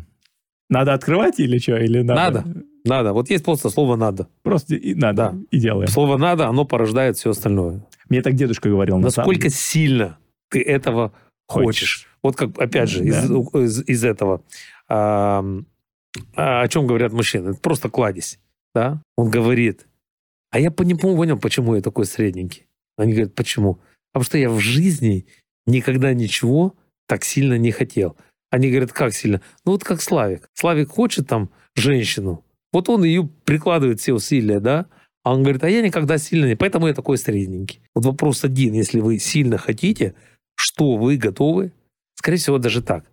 Все риск. Все, что ты в жизни получаешь, пропорционально риску, который ты берешь. Да, да, да. Мог бы я быть трейдером на 200-300 миллионов долларов? Нет. Потому что я такой риск, наверное, бы не смог тянуть. Я когда-то пришел к своему дяде, у моего дяди... Я уже потом, когда стал хорошим трейдером, у моего дяди был фонд 4 миллиарда долларов. Назывался Александр фонд. Я как бы о нем вообще, о дядином существовании, наверное, узнал там, в 2007 году. И я к нему пришел, и я смотрю, а у него там день там минус там 5 или 15 миллионов, и я, я уже из пару мне покрываюсь. А он мне говорит, ты же понимаешь, это же там 0,3%, 0,4% потеря за день. То есть очень тяжело переключиться с, там, с процента на деньги. И когда я потом я стал торговать, мне это очень помогло. Я убрал вообще PNL и не смотрел PNL, а просто смотрел процент, за Процент. день. Да, упал, кто-то заработал или потерял. Это, кстати, сейчас хороший вопрос, потому что я, знаешь, что помню? Я помню период, возможно, ну, тоже, ну, хотя... А ты в 2010-2011 году э, на Америке была сфокусирована? всегда. Всегда. Ты знаешь, когда человек начинает бояться? Когда он видит спидометр. Да, я, я понял. Там 250. Это, Так же то высота. Вот ты знаешь, э, делали эксперимент, берут две дощечки, поднимают, закрывают людям глаза. И они спокойно проходят по этим двум дощечкам. Потом открывает, снимает тряпочку, и один идет по, по земле, по дощечке, а другому дощечку поднимает. Чем выше поднимает дощечка, уровень страха увеличивается, хотя же это все эфемерно. И Хорошо. он начинает бояться. Чем выше поднимает, чем больше он бояться начинает. А когда у него были закрыты глаза, он спокойно проходил по любой высоте. Смотри, я думаю, что я так же, как и ты, наблюдал, э, точнее, ты так же, как я, наблюдал десятки, может быть, и сотни людей, которые, да, плюс-минус успешно как-то торговали на тысячи долларов, но полностью сыпались, оказавшись с депозитом 50 тысяч долларов. Объясню почему. Это увеличивать депозит нужно очень медленно. Я когда переходил с 400 акций на 800, я три месяца сидел на 400 акций, я морально не 400 готов акций был. за сделку? Ну, 400 акций, да. Мгм. 4 лота. А, Чирлта. Да, я не мог перейти на 800, вот какая-то сила, вот эта потусторонняя, которая меня останавливала, я не мог даже дернуться. И потом, когда я перешел на 800, я с 800 на 1600 перешел, и все, у меня никаких проблем не было. То есть вот это медленно, я всегда студентам говорю одну вещь, ты должен вот так вот пошагово расти, когда ты начинаешь терять, ты должен ровно с такой же скоростью возвращаться назад. Мне в это в жизни очень помогло, я не перескакивал ни на какие там большие объемы. То есть там с миллиона долларов на 5. Я усрался бы, наверное. В прямом смысле слова. То есть даже вот такое изменение в пять раз это... Даже в один раз это много. Потому что смотри, твой стандартный стоп-лосс, например, у меня был 5, от 5 до 15 тысяч долларов. А потом ты увеличиваешь риски, и у тебя риски 30 тысяч долларов. Думаешь, ну, ты еще не думаешь в процентах в тот момент времени, а, а нужно начать думать в проценты. Это ж 30 тысяч долларов. Думаешь, ё И как сейчас, я помню одну историю, у меня есть один э, студент, Илья, а он еще в Тульском офисе был. В общем, за один день у этого Ильи сначала было плюс 400, а потом там стало минус 400. Я видел, потому что у нас загоралась такая желтенькая цифра, а потом красная. Красная это нарушил риск-менеджмент, а желтая был в плюсе. И, то есть риск-менеджмент у нас очень крутой был. Это вот благодаря своему боссу, который нас просто же держали в ежовых рукавицах. Потому что если бы я сразу пришел в трейдинг и сразу бы стал торговать изначально, скорее всего, у меня бы ничего не получилось. Потому что ты сталкиваешься с таким количеством демонов, которых ты не знал. Там пипец. Вот, например, если бы человек тонул, ты бы знаешь, как ты поступил в этой ситуации? Ну, в книжках писали, что надо его за волосы денуть. Ты бы никогда в жизни бы не знал, потому что ты не был в ситуации. Да. А я был. Мне было 16 лет, я спас человека. Но это не значит, что если горело бы здание, я поступил точно так же. Я бы не знаю, как я себя. То есть ты сталкиваешься в тренинге с такими демонами, с которыми ты никогда не сталкивался. Так вот, этот Илья, я его вызываю, говорю, ты был 400 долларов в плюсе. Говорит, да. 400 тысяч или долларов? Долларов. А, долларов. Ну, он тогда только начинал. Да. Ты ушел домой, минус 400 долларов. Да. Я говорю, можно вопрос задам? Это Тула, чтобы ты понял, 2007 год. Это много. Я говорю, сколько зарабатывает твоя мама? Говорит, 200 долларов. Я говорю, теперь позвони своей маме и скажи, что сын просрал 4 зарплаты месячных. Он говорит, почему 4? Я говорю, что у тебя было 400, ты сделал минус 400. Ты потерял 800 долларов. Но я же физически потерял 400. У тебя же 400 были? И позвони своей маме, скажи, что ты долбоеб, что ты вот сейчас за пять минут просто потому, что ты разрешил своей эмоции взять вверх, ты просрал то, что твоя мама два месяца каждый день ходит на работу. И после этого он был один из лучших моих трейдеров. Но это же от него зависело. Потому что он смог побороть в себе это. Вот и все. Практический вопрос. Как увеличивать депозит? С какой скоростью? Все зависит от количества сделок. И если сделок много, 50-60 в месяц, понедельно. Если сделок мало, раз в месяц, а иногда и раз в два месяца. Все, если сделок много, быстро, если сделок мало, медленно. Вопрос, скорее всего... 10-20% максимум шаг. А, предприниматели могут стать трейдерами? Да. Вот Однозначно. Скажу даже больше, у меня было очень много людей, которые были трейдерами и стали великолепными предпринимателями. То есть они взяли все, что они научились в трейдинге, и пошли в бизнес. А вот в обратную сторону, ты заработал денег, я просто это, знаешь, чаще вижу, а, что люди, которые заработали где-то деньги в бизнесе, у них это капает ежемесячный хороший cash flow, а они такие закидывают одну сумму, там, 100 тысяч баксов, дай-ка, типа, поиграй, все. Это чаще всего все все сливают. Рассказываю очень интересную историю. Все истории, которые рассказываю, имена. Есть один очень хороший э, товарищ мой, зовут его Саша Курылев. Саша Курылев чемпион мира по высшему пилотажу. Саша Курлев пришел ко мне учиться в далеком 2008 году. И то есть я говорю, вот там все начинают с малого, все, он мне приходит, говорит, Михалыч, я, говорит, ты знаешь, говорит, ну не понимаю вот эти ваши там 50 долларов, 100 долларов. Я говорю, Саш, поверь мне, если ты вот сколько денег ты не, не, не забросил, вот сколько денег ты не потеряешь, у тебя все равно будет проблема. Потому что ты будешь относиться к этим деньгам как, как просто как пустышки. Что 50 долларов, что 50 тысяч. Пришел через определенный промежуток времени и говорит, ты был абсолютно прав. Я потерял там количество десятых тысяч долларов, ничего не научился. То есть сколько бы у вас денег не было, начинаете именно работать вот прям с маленьких цифр. И это постоянная проблема, которая, ну, потому что люди есть некоторые, да я там богатый, я там понимаю. У меня был студент, который потерял миллион восемьсот тысяч. Вернул все потом с годами. Так, очень мало таких людей, которые восстанавливаются так. В основном это потерянный человек для трейдинга. Но он смог себя побороть. Вот он уехал, вообще закрылся, поставил себе риск-менеджмент программу и все остальное. А был такой человек, который создал риск-менеджмент программу сам для себя, программист, а потом создал другую программу, которая ее отключает. Классик. Слушай, а вот сколько времени нужно уделять реально в день трейдингу сейчас? Ну, вот просто современных это-? Ты, что ты хочешь от этого получить? Это если профессия, значит, этим надо заниматься. Если это что-то случайное, и ты хочешь чему-то научиться, ну, ты должен понять, что путь будет более тяжелый. А видел ли ты такие переходы, когда, вот, например, условно, человек работает там на на работе, получает там, да, полторы тысячи долларов.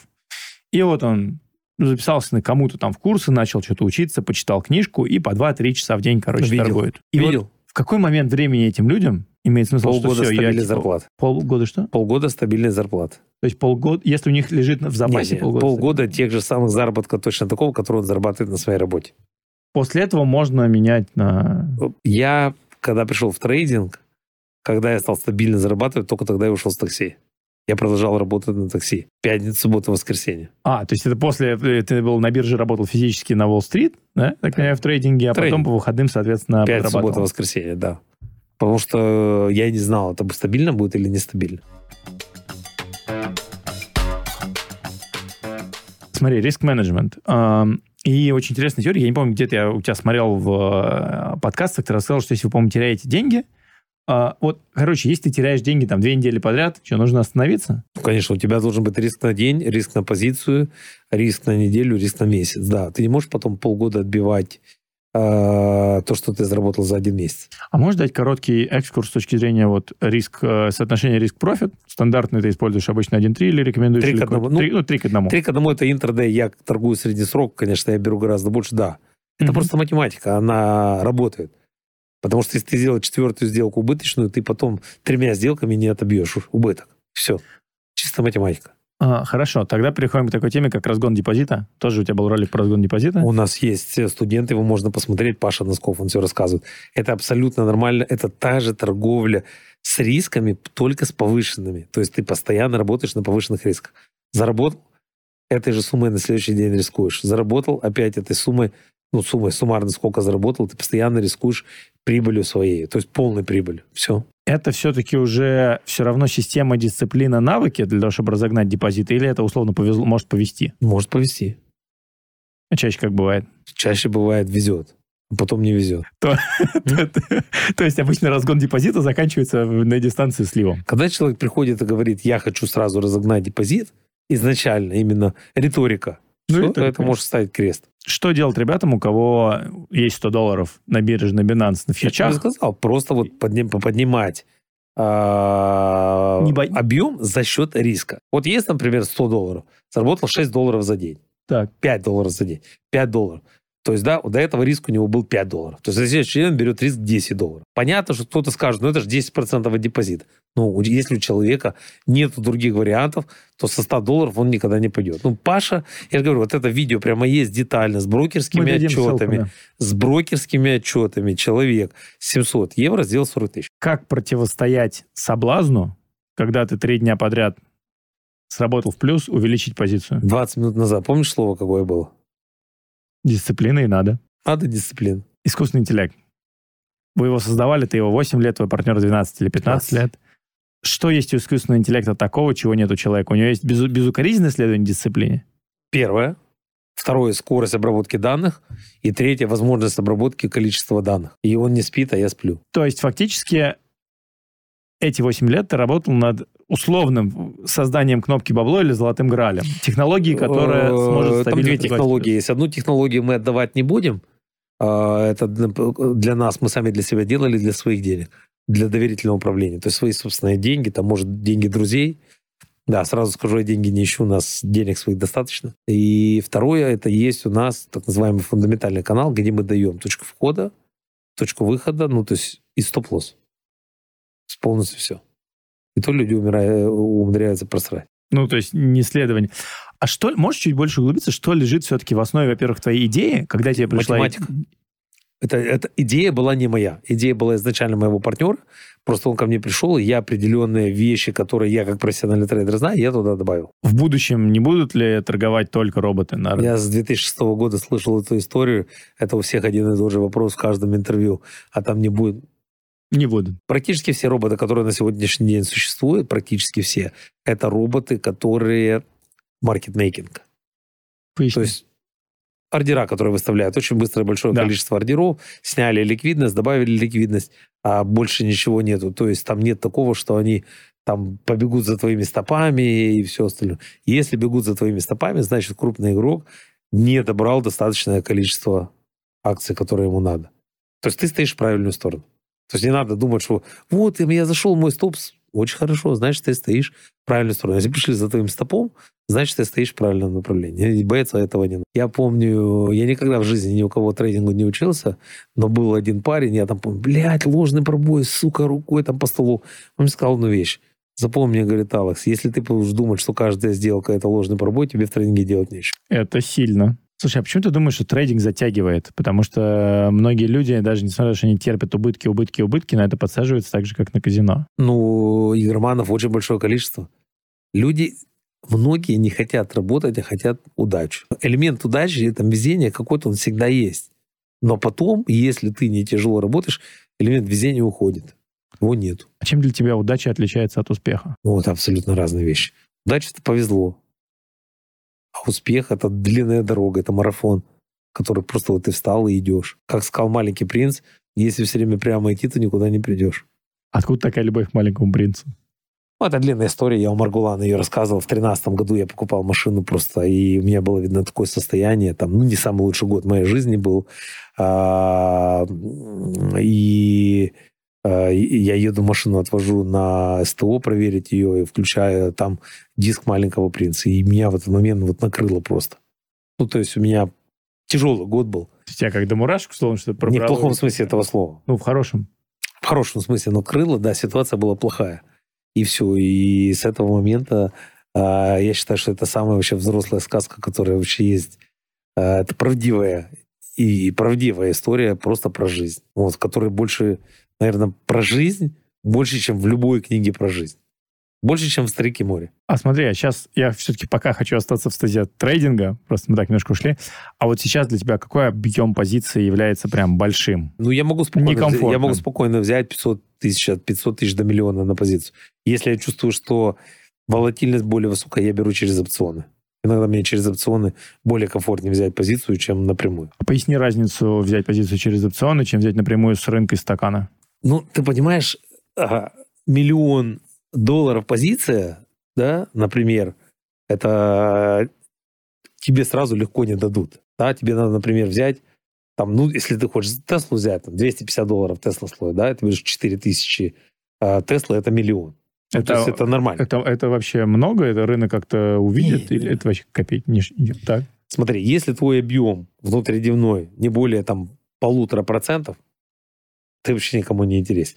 Но бывает такое, ты видишь красивую акцию, и ты понимаешь, что если ты пойдешь миллион, например, там она торгуется от 4, так? Торгуется Э, 4 4 4 миллиона миллиона. акций, да. И ты хочешь много взять, ты будешь заметен. А, особенно недорогая. 5 долларов, 7 долларов, тебя увидят сразу. А большой парень, который, например, большой крупный игрок, может с тобой сделать все, что он хочет. Крупный игрок, маркетмейкер или просто там большой покупатель, может с тобой сделать все, что он хочет. Ну, это вот, вот огромная вот эта машина. И, наверное, я выжил, потому что я никогда с этой машиной не спорил. Я понимал, что рынок сильнее меня. Я брал через... э, Легче иногда взять через опционы. Потому что ты не... Вот эта волатильность, да, если ты берешь себе на дальние опционы, то тебе вот эта волатильность 20 центов, 30 центов в ту или другую сторону, она не страшна. А если ты, например, взял позицию 20 тысяч акций, да, и у тебя, например, там стоп-лосс 50 центов, десятка денег. Слушай, а можешь пояснить, кто такой маркетмейкер вообще? Вот. Это большие институциональные, это может быть брокерская фирма, Goldman Sachs, Morgan Stanley. А, Это а, могут быть, например, а, большие хедж-фонды, не в меньшей степени, да. Но это большие институциональные клиенты, которые обычно для своих клиентов берут большие позиции, покупают. И для хедж-фондов бывает, и для паевых фондов, и для себя. Вот это и есть инс- Слушай, знаешь, сейчас очень часто можно слышать такие как бы истории, что вот, а вот этой ценой манипулируют, этот токен Ну, условно конечно. там пампят, дампят. то это там ничего тяжелого нету. Если у тебя инструмент торгуется 2-3 миллиона долларов в день, 10% от этого объема, 300 тысяч долларов у тебя есть, и ты можешь запампить любую монетку при матче. То есть ты Вообще можешь без сам проблем. стать без проблем Конечно. вообще маркетмейкером. Да.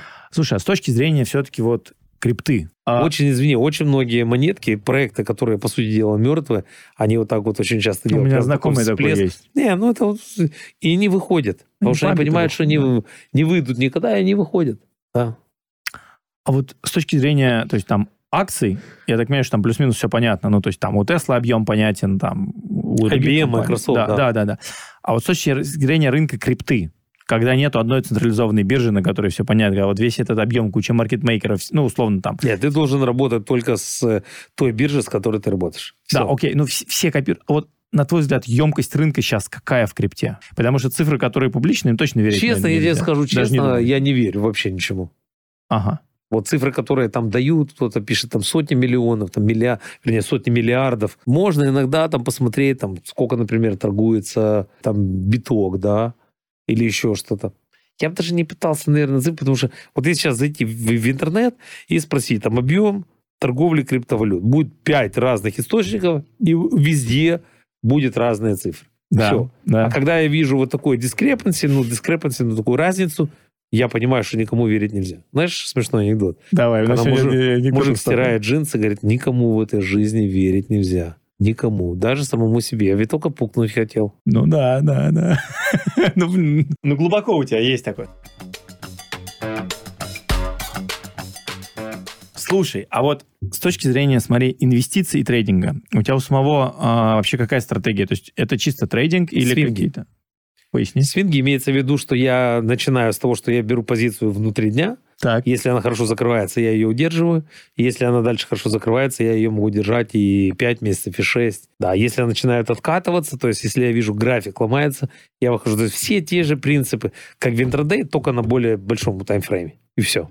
А кроме вообще фондового рынка, во что ты инвестируешь? То, конечно, у меня есть недвижимость. И есть, ну, вот, например, проект наш. э, У нас много проектов. И там в Чехословакии недвижимость у нас есть. В Чехословакии уже нет, в Праге. А, и рестораны, вот Ростерс у нас есть, да.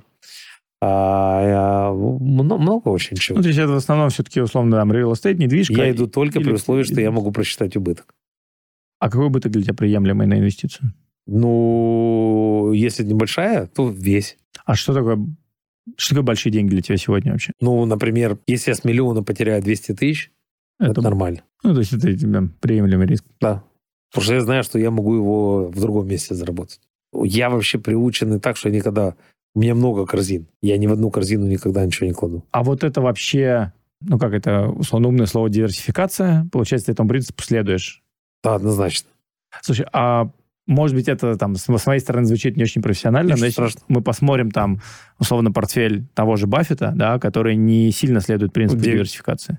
Ну, Баффет сказал одну вещь. Э, Зачем опушка он- акций компании? Он сказал, что вообще, смотри, если взять э, статистику и и эконометрику, то больше 30 инструментов диверсификация нарушает. У меня Окей, бывает и принято. 50.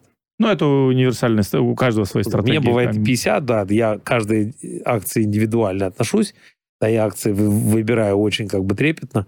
Но в последнее время у меня там за год может быть 20 сделок, 25. То есть у меня нет такого, что я держу портфель лишь бы держать. Слушай, а можешь прокомментировать в целом свою ситуацию? Вообще, что ты видишь по рынку, видишь по трендам, что сейчас? Ну, рынок очень хорошо смотрится. Показано, что на самом деле у нас ни рецессии никакой нету, что инфляция контролируемая, и рынок, рынок очень неплохо смотрится. Во-первых, вот эти квартальные отчеты были очень хорошие. Особенно технологические компании показывают как бы очень хороший рост. Надо посмотреть еще, что будут показывать э, ритейлеры, наверное, да, потому что это очень важно. Там, Мгм. да, банки показывают очень хорошую, кредитная карточка показывает хороший результат, хотя кредитная карточка, когда показывает хороший результат, это плохо, потому что их основной заработок это, Это процент, про, процент, про процент. просрочки, да. Да, проценты. Поэтому вот сейчас буквально, по-моему, вчера была очень неплохая цифра по продаже э, existing home sales, ну, текущих домов. Она была хорошая. Ожидали там минус 0,5, они вышли там плюс 0,2. То есть, ну, от, от квартала до квартала смотреть. Пока что в этом квартале очень все хорошо. Слушай, ну а вот долгосрочная теория, я думаю, ты Люди, же- люди, которые пытаются там, называется таймать, time the market, то есть пытаются по- по- прицепить ярлык времени к рынку и сказать, вот в следующем году. Да никто ничего не знает. Даже там Кити Вудс, которая там мультимиллиардный портфель, э, там третий год уже говорит, что там биткоин будет там 300 тысяч, и ничего не происходит. И там сейчас с халфингом эти проблемы, там на 80% халфинг, пока что ничего там не видно, что биткоин там пока никуда не улетает. Я думаю, что надо просто торговать текущую ситуацию. Если текущая ситуация дает возможность удерживать позицию, значит, позицию нужно удерживать. Все, больше ничего. Слушай, а сильно рынок вообще крипты, на твой взгляд, коррелирует или зависит от рынка акций? Сейчас там, нет. Я знаю, Ровно что... полгода назад очень сильно был. А вот если копнуть в принципы, вот а из-за чего это происходит? Рынок идет, рынок идет, и практически все вкладывают в акции. Крипта стоит. Когда рынок будет падать, наверное, вполне возможно, что крипта может пойти, и будет идти золото и серебро. То есть постоянно. То есть деньги просто перетекают из одной да, корзины да, в другую. Да, да, да, рынок очень цикличен. Очень. И иногда даже видно прямо там, вот, например, сегодня там 5 секторов взяли, а там биотехнологии не взяли. Через два дня биотехнологии начинают, потому что деньги, но ну, они постоянно мигрируют. Нету их безразмерное количество. Это вот такой ком, и все в этом коме. Прям куски можно выдирать. Слушай, я знаю, что ты довольно уважительно относишься к Рейдале и к его вообще позиции. Я отношусь к любому богатому человеку с уважением, потому что человек, который заработал миллионы, это не идиот. Не идиот. Да. Вообще, во-первых, он очень классный дядька. Ты у лично него, знаком? У него очень... Я с ним летел вот на самолете буквально недавно. А, у него очень хорошая энергетика. Он очень теплый, очень добрый. Все с тобой общается, как будто он тебя вечно знает. Мы в самолете познакомились, мы никогда до этого не были знакомы. Чисто случайно там и про Стивена Ковина проговорили, и про это, и про то. Он очень-очень хороший дядька. Мне очень нравится. Мне очень нравится вообще, как его политика. Вот он очень часто выходит, просто записывает видео вот для молодежи. Я бы там это посоветовал. Это человек, которого реально нужно слушать. Это человек, который честно заработал там свои миллиарды, ни у кого не украл ничего. Этот человек ничего, кроме э, восхищения, у меня вызвать не может. Что думаешь насчет его теории циклов и э, неких абсолютно. негативных предсказаний, которые идут? Ну, не предсказания, а прогнозы. абсолютно скорее. прав, потому что рынок цикличен. А, повторяется. На мой взгляд, циклы стали пошире. То есть, То есть раньше цикл, например, был 7 лет, сейчас цикл там 10-11. Да, и это даже видно там по ковиду. Да, э, то есть у нас был там первый 2001 год, вот это крах доткамов, потом там восьмой год, это 7 лет, сейчас у нас там до пандемии мы вообще просто вот шли в космос, и там 11 лет. То есть циклы немножко стали пошире. Но я верю, что на рынке как бы есть цикличность, потому что рынок не может постоянно идти вверх, не может постоянно идти вниз. Так же, как и экономика. Экономика не может постоянно расти там с огромными какими-то процентами, так же самое не может падать. В какой-то момент вот, если посмотреть там Spotify, если посмотреть Мету, если посмотреть Netflix, если посмотреть там все вот эти PayPal, у них у всех вот они просто валились вниз, потом всегда присутствует разворот. Надо понимать, да, что когда все плохо, обязательно будет хорошо, и когда чересчур все хорошо, обязательно будет плохо. Ну, то есть, как то, что мы говорили в самом начале. А что думаешь насчет рынка Дубая? У тебя, я знаю, что там есть определенные бизнес-интересы. В целом этот рынок растет, и я вижу, что фондовый рынок там сейчас просыпается, он там зарождается. Нет, ну рано или поздно, конечно. Э, э, Эмиратис взяли очень хорошую, правильную политику. Все welcome. Все welcome, да. Любые да. деньги, все, все. Пожалуйста, летайте. привозите. Мы ко всем хорошо относимся. Белый, черный, красный, коричневый. Да, и, и пожалуйста, приезжайте мы вам создадим все условия. Ты ходишь по улице, ты ни за что не должен переживать, с тобой все очень вежливо разговаривают. Если бы, наверное, не нужно было бы так далеко летать, я летал бы чаще. У меня партнер Иван мой, э, второй партнер у меня в Португалии, третий партнер в Казахстане. Я бы летал чаще. Но когда я начинаю думать, что мне лететь 14 часов, это даже не так страшно. Ну, 11 часов разница во времени с Казахстаном с Дубая 9.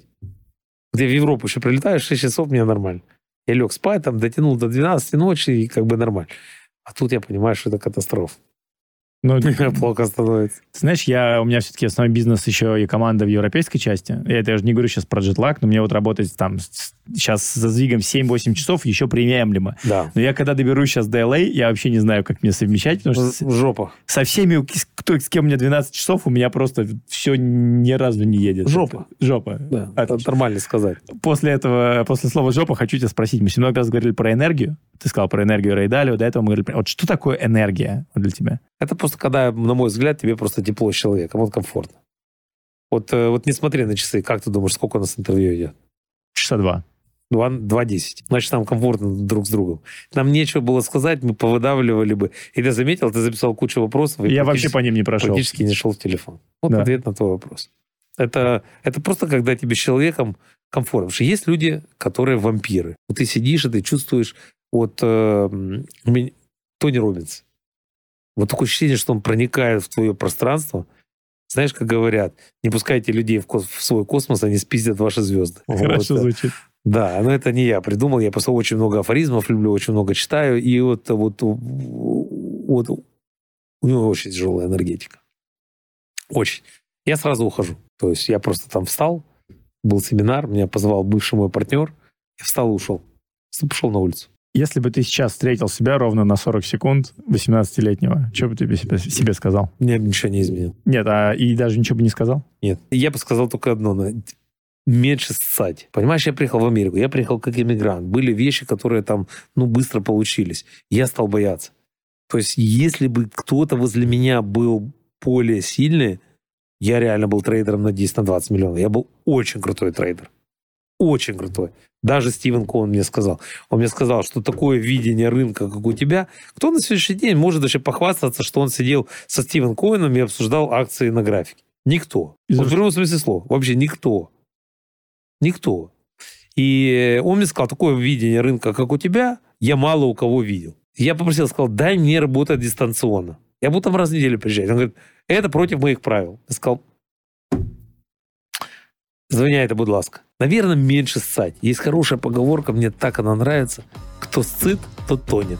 Друзья, мы закончили. Занимайтесь тем, что вы любите, потому что то, что можете сделать вы, не сделает никто. А самый полезный урок от Александра Герчика, который я сегодня получил наставление, напутствие, это прочитать историю про тысячу стеклянных... Чем больше я старею, тем больше наслаждаюсь каждым воскресным утром. Мне хочется спокойно побыть одному, и это заставляет меня стать первым. Для меня первые часы воскресенья — это самое приятное, что может быть. Я спускаюсь в подвал своего дома, усаживаюсь там в любимое кресло и начинаю настраивать свою радиоаппаратуру на частоту, где могу пообщаться с такими же радиолюбителями, как и я. Мы по воскресеньям встречаемся в эфире, совершенно разные по возрасту, профессиям, вкусам, но объединенные любовью к радио. В один из таких дней я услышал разговор двух любителей в эфире. Кто-то рассказал кому-то о тысяче стеклянных шариков, которыми так любят играть все дети. Я перестал крутить ручку настройки и прислушался. «Хорошо», — сказал старик.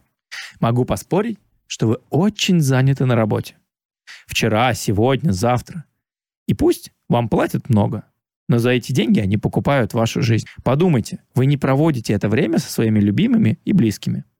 Ни за что не поверю, что вам нужно работать все это время, чтобы свести концы с концами. Вы работаете, чтобы удовлетворить ваши желания.